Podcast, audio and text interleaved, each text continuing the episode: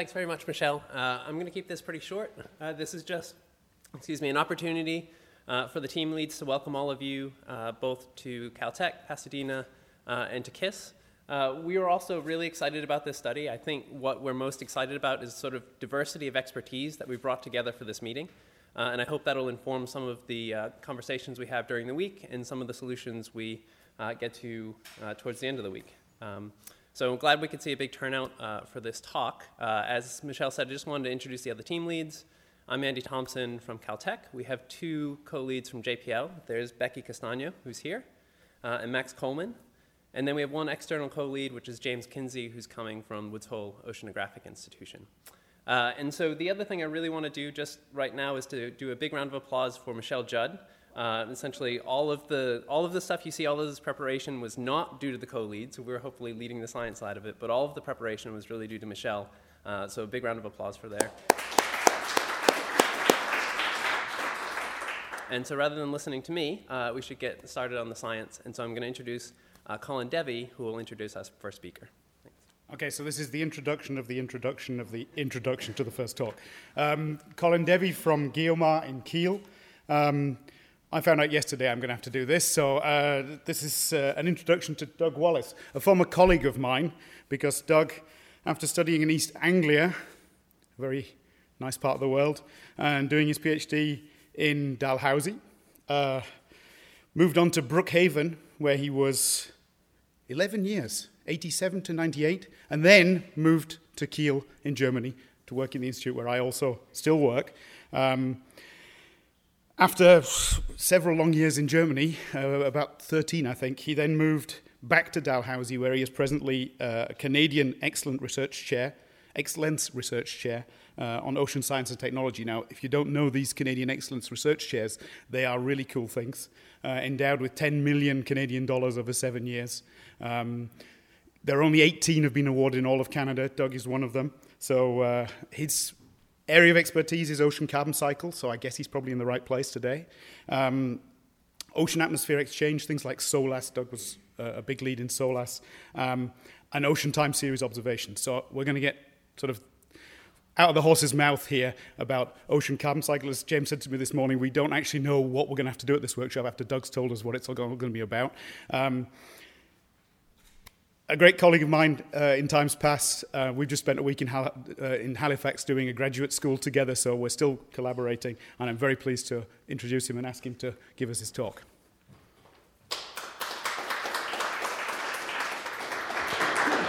Thanks, Colin, and I guess he's saving the rest of the stories in, until later. There was one about a train. Yeah, that one you can definitely keep until later. Okay, so. Um, well, first of all, a great pleasure to be here, and thank you to the organizers for, um, first of all, putting together this, uh, uh, uh, this event, because I think this is exactly the right time to apply new technologies, especially new measurement platforms, to an old problem, uh, the problem of the ocean carbon cycle. And uh, as I think you'll see uh, throughout my presentation, we are quite seriously data limited um, in the ocean, and with the growing attention to how things are right now and how things are going to be in the next decades. And it's endless controversy you read about in the papers, certainly read about it in the Canadian papers, about um, uh, CO2, uh, fossil fuel emissions, and, and climate change. Then this is very timely to make the best use of new technologies. Now, in covering this, it's impossible to cover this in 30 minutes, um, this topic. So I'm hoping that follow-on speakers um, and, you know, will cover some aspects which I'm definitely going to avoid uh, I'm going to focus very much on the issue of anthropogenic carbon. I'm just going to make sure I can press the right button here. And the question is, what is anthropogenic carbon? Basically, there are two flavors, or something you might see, I'll try and color code them in black and red, two color, colors of, of carbon. One is, we're going to call it natural carbon. It's the uh, carbon dioxide and dissolved CO2, which has always been in the ocean. Um, it's uh, got a very variable distribution in the ocean. It, its variation of the inorganic carbon uh, varies uh, with parameters like temperature and oxygen. Its concentration is on the order of 2,000 micromoles per kilogram or micromoles per liter of seawater. And then there's this stuff we call excess carbon or anthropogenic carbon. And the amount of that in the ocean is much less As you can see, 0 to 70 actually is probably creeping up close to 80 micromolar now. Um, the amount in the ocean is also variable, um, and it depends on the exposure history of ocean waters to the changed atmosphere of the past 200 years.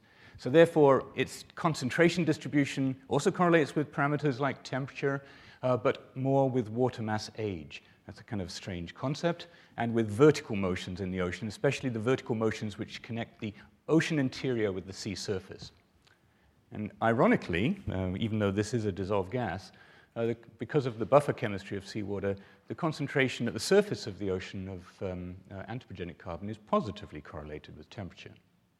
Now, we can make this distinction uh, between the two flavors mainly because we make an, an, assumption based on pretty good evidence that, at least as we're coming out of the Holocene, and you can see that on the lower plot there, that the concentration or the distribution of carbon dioxide between the atmosphere, the ocean, and the terrestrial biosphere was more or less, wasn't completely, but more or less in steady state. So you can see uh, from ice core data, uh, high resolution ice core data, relatively little variability of atmospheric CO2 uh, as recorded in the ice cores compared to the massive increase we've encountered over the past 200 years. So that's the basis for being able to separate natural carbon from anthropogenic carbon. We're assuming that the ocean carbon cycle for several thousand years before the uh, Industrial Revolution or the beginning of agriculture, major agriculture, was in steady state. Okay, so what is the uptake of uh, anthropogenic CO2? It's a perturbation of a continual exchange, an ongoing natural exchange of CO2 between the atmosphere and the ocean.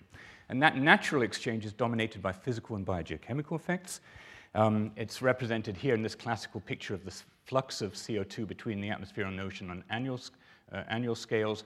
That picture you're seeing there, which shows red is places where CO2 is leaving the ocean, blue is places where CO2 is entering the ocean, that is, even though that's a modern picture or map, it's actually a, a picture that would have looked identical 200, 250 years ago. And basically, as we increase, add CO2 to the atmosphere, what we do is we make those sink regions, which are blues and purples, we make them stronger. But not only that, we make the source regions, places where CO2 is leaving the atmosphere, the reds, for example, and the yellows, we make them weaker. So we're changing the driving gradient for gas exchange of CO2 between the atmosphere and the ocean. And both, both uh, cause the amount of CO2 in the ocean uh, to increase. And we call that increase over the pre-industrial levels excess CO2 or the anthropogenic CO2. Now, to first order, and I'm going to stick on the first order processes. It's been argued for decades that ocean biological processes don't directly uh, drive excess CO2 uptake. Uh, it's driven primarily by the increase of CO2 in the atmosphere and the natural uh, uh, background CO2 levels in the ocean. Now, that assumption, which I'm going to continue to make, is probably becoming increasingly untenable, but we're going to stick with it for this talk. And then we think about how we detect this anthropogenic CO2 in the, in the ocean. I mean, the atmospheric scientists have it easy. Of course, they don't really. But you know, they're dealing with one molecule, almost only one molecule CO2. They're dealing with a well mixed atmosphere, well, almost well mixed atmosphere. And they've got good measurement techniques for getting at that, initiated by Charles Keeling, of course, and others. And the surface ocean, we know, should track the slow, relatively slow buildup of atmospheric PCO2. Uh, but let's have a look at a place that's relatively quiet in the ocean, like Bermuda, quiet, well, relatively quiet, except for hurricanes. Low productivity, relatively low productivity. That's a place where you'd think you should be easy to see the buildup of CO2 in the surface ocean.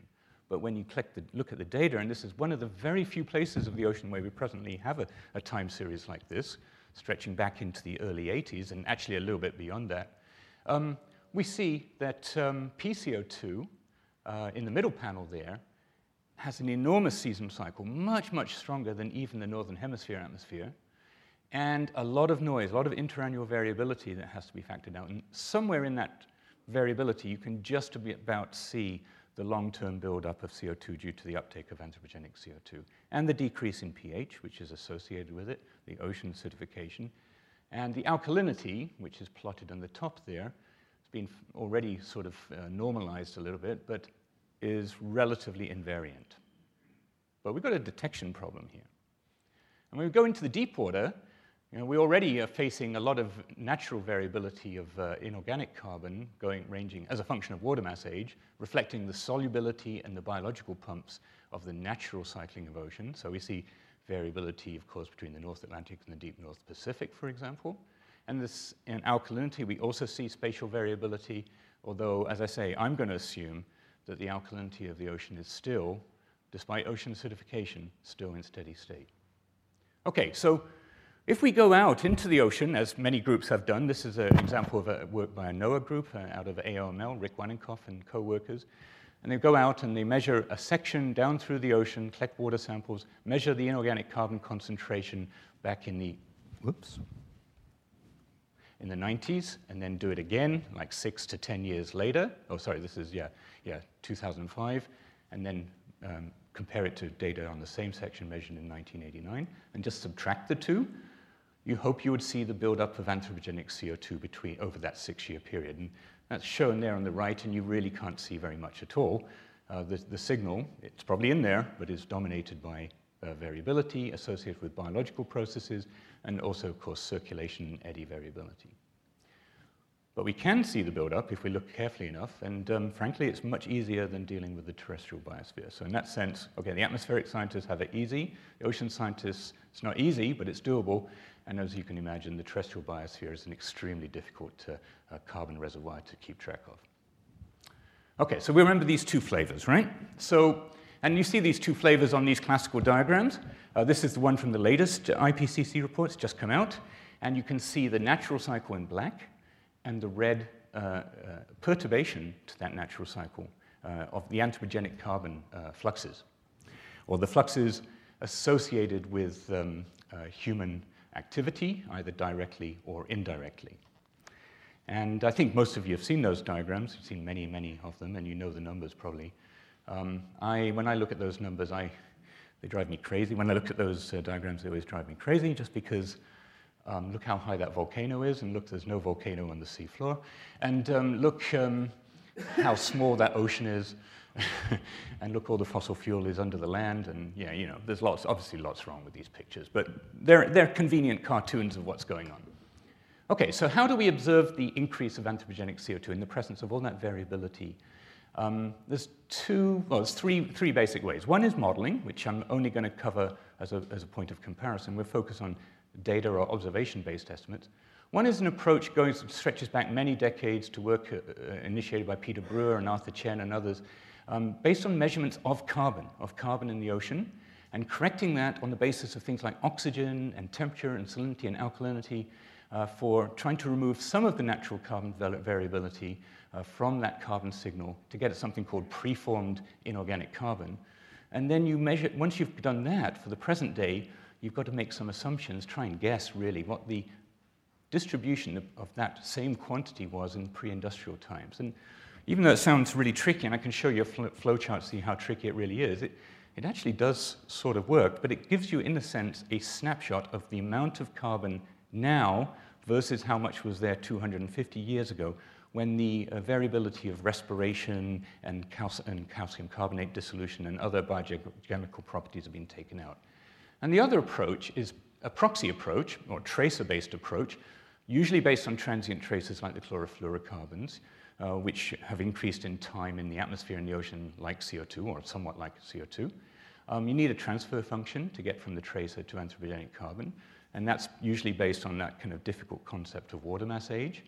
Um, there's some nice uh, approaches being developed relatively recently. This is an ongoing uh, uh, process of developing better ways to do this. And it gives you the, can give you the time history of anthropogenic carbon in the ocean.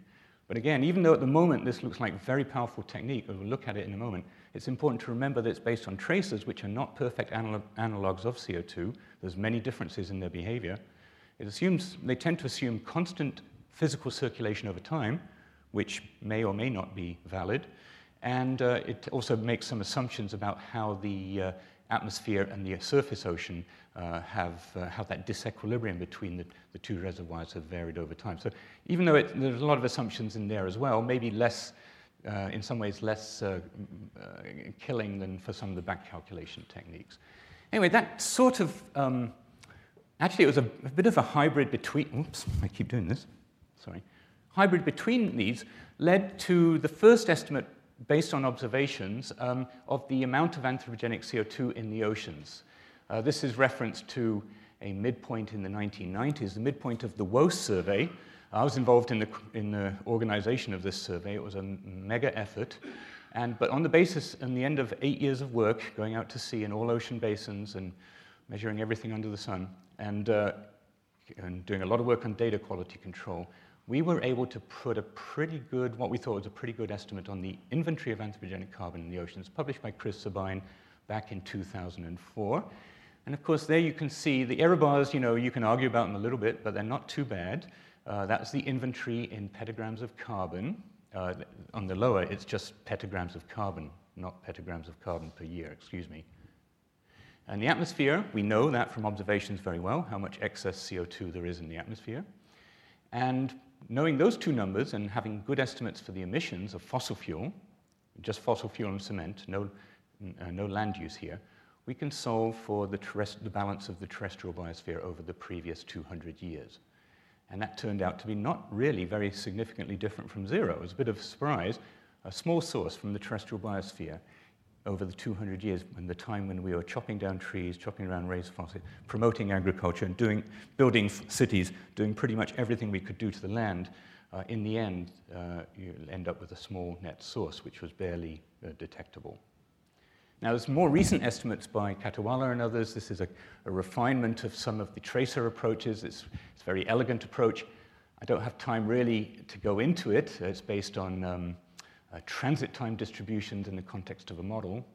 Um, it's, it's, a step forward for sure. I don't think it's the, the final, uh, final step forward, but it's based on CFC data and really not based very much on CO2 data. So actually, this estimate could be done almost without CO2 data. You do need to know what the surface distribution of the partial pressure of CO2 is in the present time to apply this technique, but it actually doesn't make use of interior ocean carbon data. And that's the inventory now. It actually looks pretty simple to what Chris published back in 2004. We've, we've got information for the Arctic now where we didn't before. And we can start to compare that inventory, which is the top left here from the called green function, how much is in the ocean, with how much is uh, estimated from other techniques, and especially six different models. The lower two panels here, and the four panels on, on the right here. And the first point here, you can see we have a lot of estimates from models, and this isn't all of them. There are probably 10 to 20, probably 20 different models of this uh, uptake. We have very few data-based estimates. I just want to make that point. And you can see the similarities and differences between all of them. So I'm not going to go into more detail, but it's, they, not all models give the same distribution, and not all models approach the distribution inferred from the tracer-based estimate uh, based on observations. So we go to the new IPCC budget. This is just, again, just came out a couple of weeks ago. And we look at the budget now. On the left, it's the 1750 to 2011 balance of excess carbon, the atmospheric increase, the fossil fuel release, which actually is a little bit less certain now than it used to be, um, the ocean to atmosphere flux based primarily on that uh, green function or, or the, uh, the Khatiwala type estimate there, and the land to atmosphere flux by difference. And you can see that the result for by difference of the land to atmosphere flux by difference is not so different from that of Sabine et al. And the IPCC, using the um, uh, various estimates and over time, can start to break down the budget over, um, over decades. Although that's again assumes for the ocean that the ocean circulation does not vary. Now, when we actually compare the Khatiwala et, uh, et al. approach, which is based basically on tracer data collected during the WOCE era in the mid 1990s, and then he can extrapolate the uptake of anthropogenic CO2 back through time. So he can get a time resolution of the uptake, and that's shown in this uh, figure in the red. I should look at it here. Can't really, yeah. Yeah, in the red lines on both panels here.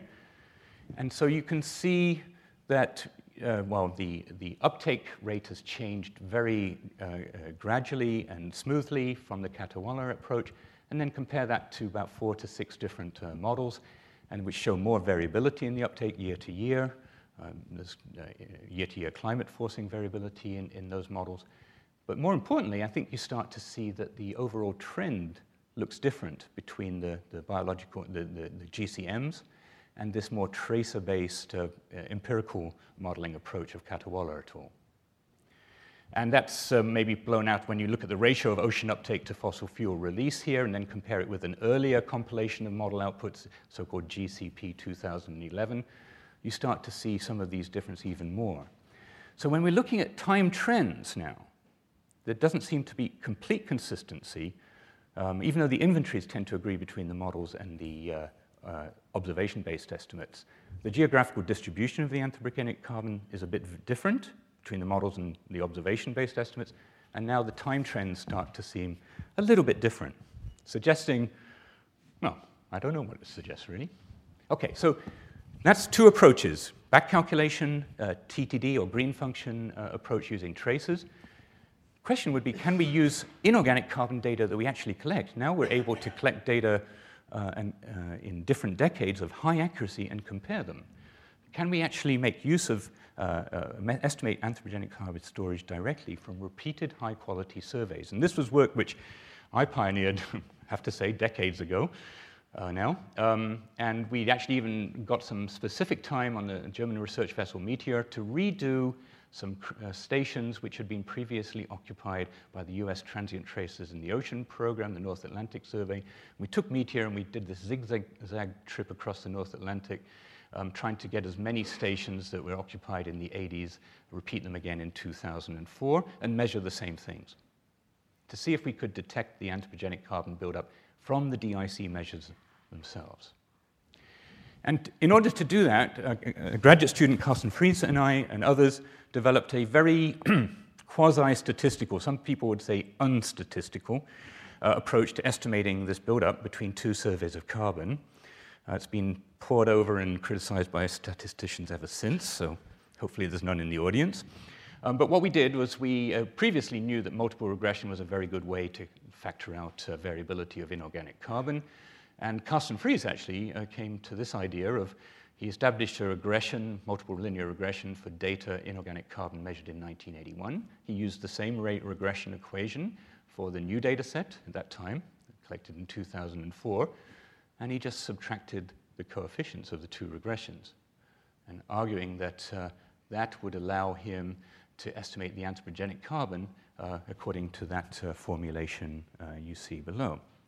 And it seems like magic, right? And so a lot of people call this the magical linear regression approach, not the m- multiple linear regression approach. But it does, well, with some caveats, I have to say, sort of work. This is just the example for that section I showed you earlier, earlier um, on the top left is you see the distribution of the anthropogenic carbon calculated using this quasi-statistical approach. Now, in this case, even though you're just measuring things over 20 years, we've actually extrapolated back over the previous 200 years, and we present this as the total amount of anthropogenic carbon uh, for, uh, uh, uh in the water column. You can start to see little signals in the deep western boundary current of the, uh, of, uh, the, the Caribbean there. You can see a signal, quite deep signal, extending over the, the mid-ocean ridge. Um, you can start to see interesting variability, which can actually be um, uh, uh, re- retrieved to some extent by these uh, tracer-based approaches using the CFCs. That's what's shown in the bottom left panel.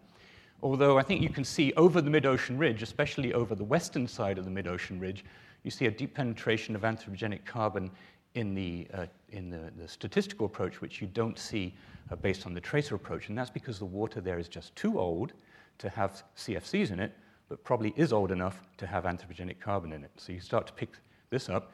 And uh, then finally, look in the, uh, the right panel, that's carbon tetrachloride. That's an, an anthropogenic halocarbon which started being released to the atmosphere back in the 1920s uh, compared to the CFCs released in the 1940s and 50s. And so, again, you can start to see some carbon tetrachloride over the ridge, which suggests that indeed there is anthropogenic, um, anthropogenic carbon there as well. So it doesn't look too bad, I think. So we can estimate storage by repeat surveys. Um, then the third approach, I guess, another approach is, and this is a sort of second iconic uh, picture, is the Takahashi climatological CO2 flux. And this is based on measurements of the partial pressure of CO2 in the surface water, as close to the surface as you can get, and in the atmosphere, uh, and uh, applying knowledge of the gas solubility for CO2 and of a gas exchange coefficient, which is a function of, well, many things, but let's say for now wind speed. Um, and if you make those measurements of the surface water PCO2, which has a lot of variability, um, then you can retrieve the flux. And Taro Takahashi was the pioneer in this in compiling all available data for those surface water measurements, quality controlling them, putting them together, and estimating the uh, uh, global flux of, of uh, CO2. This is now natural and anthropogenic, both flavors. Uh, and, um, and this was recently updated by Rick, Rick last year. Um, and when you add that up, annu- one, one year, one climatological year, I think in, for Rick's estimate it's the year 2000, all the data available have been, for over 40 years, have been collapsed onto the year 2000. So you can get the seasonality, you have enough data to look at the seasonality, and you estimate the flux over one year, over that one year, and you end up with a number of two petagrams per year for the anthropogenic carbon flux. Now, that anthropogenic carbon flux, you see it up at the top there, is the global net flux from that map, uh, but compensated for an efflux of CO2, which must be leaving the ocean as a result of the addition of riverine carbon. So that riverine carbon, which is added all the time, has always been added to the ocean, has to be going somewhere. Uh, some of it is buried as calcium carbonate in the sediments, but some of it is definitely leaving to the atmosphere. So from the global flux estimated there, you have to basically add on half a petagram uh, of carbon per year to compensate for the river inputs uh, of carbon. So that looks pretty good, and the number two sounds exactly right. It's exactly what the other estimates and the models give, so um, it's probably, probably a reliable estimate. But there are real serious data limitations, and this is a, a map of the number of months in each grid, grid box uh, where at least one measurement of PCO2 had been measured over the previous 40 years. And you can see there's quite a lot of the ocean where that number is one, maybe one measurement in one month. Um, other places in some parts of the ocean where no measurements had been made at all. And other places you can see the North Atlantic and the North Pacific pretty well covered, really, in comparison. But this is just the number of months in the climatology. This doesn't say the number of years uh, for which there were data.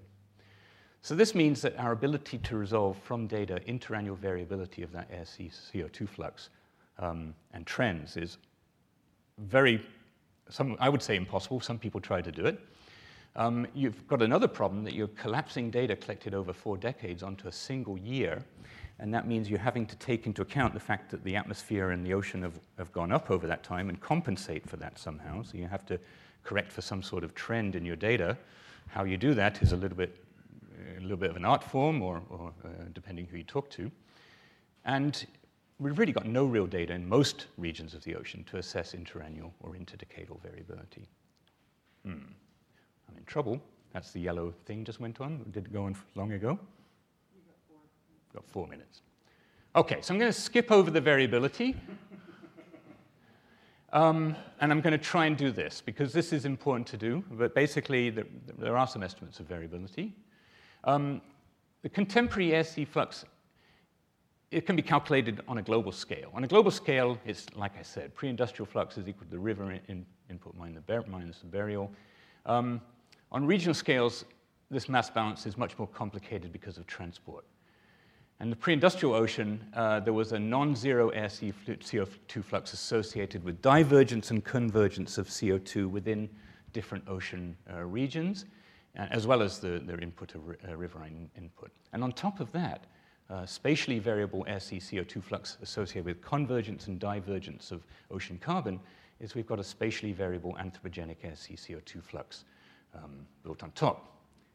Can we separate these different components? This is stuff Jürgen Holfort, a postdoc of mine, uh, worked on uh, heavily, um, uh, whoops, a long time ago, again, but it's been done uh, properly since, I would say.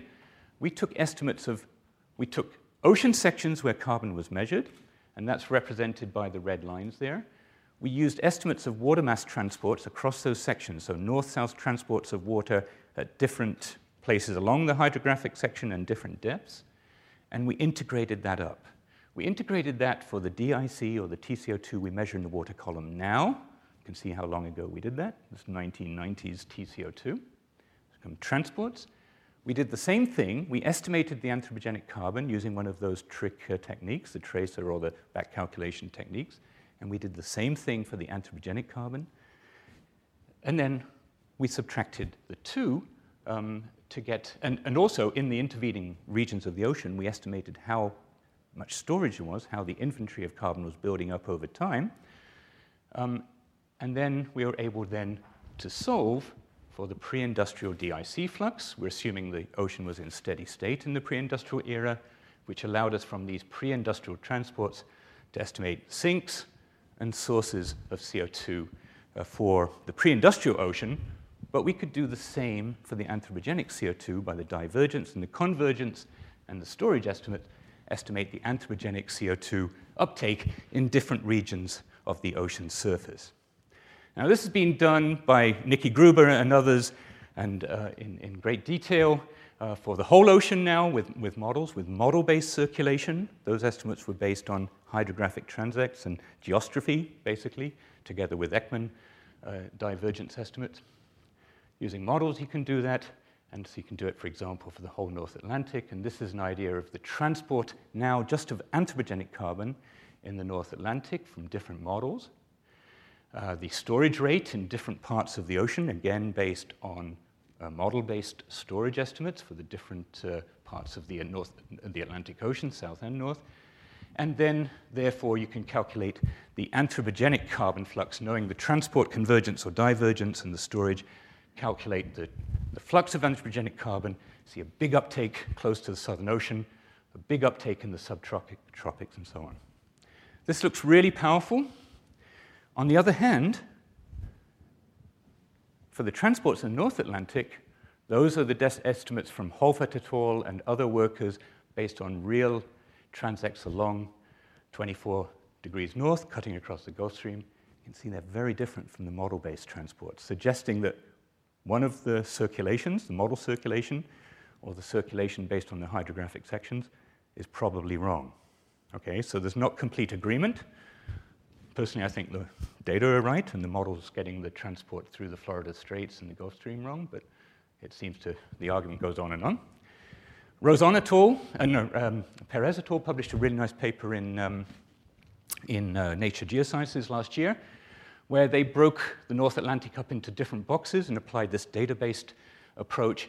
And from measuring ocean transports at different stages of the NAO, they started to be able to tease apart different air-sea fluxes uh, for the subpolar gyre depending on whether you're in a positive or negative phase of the NAO.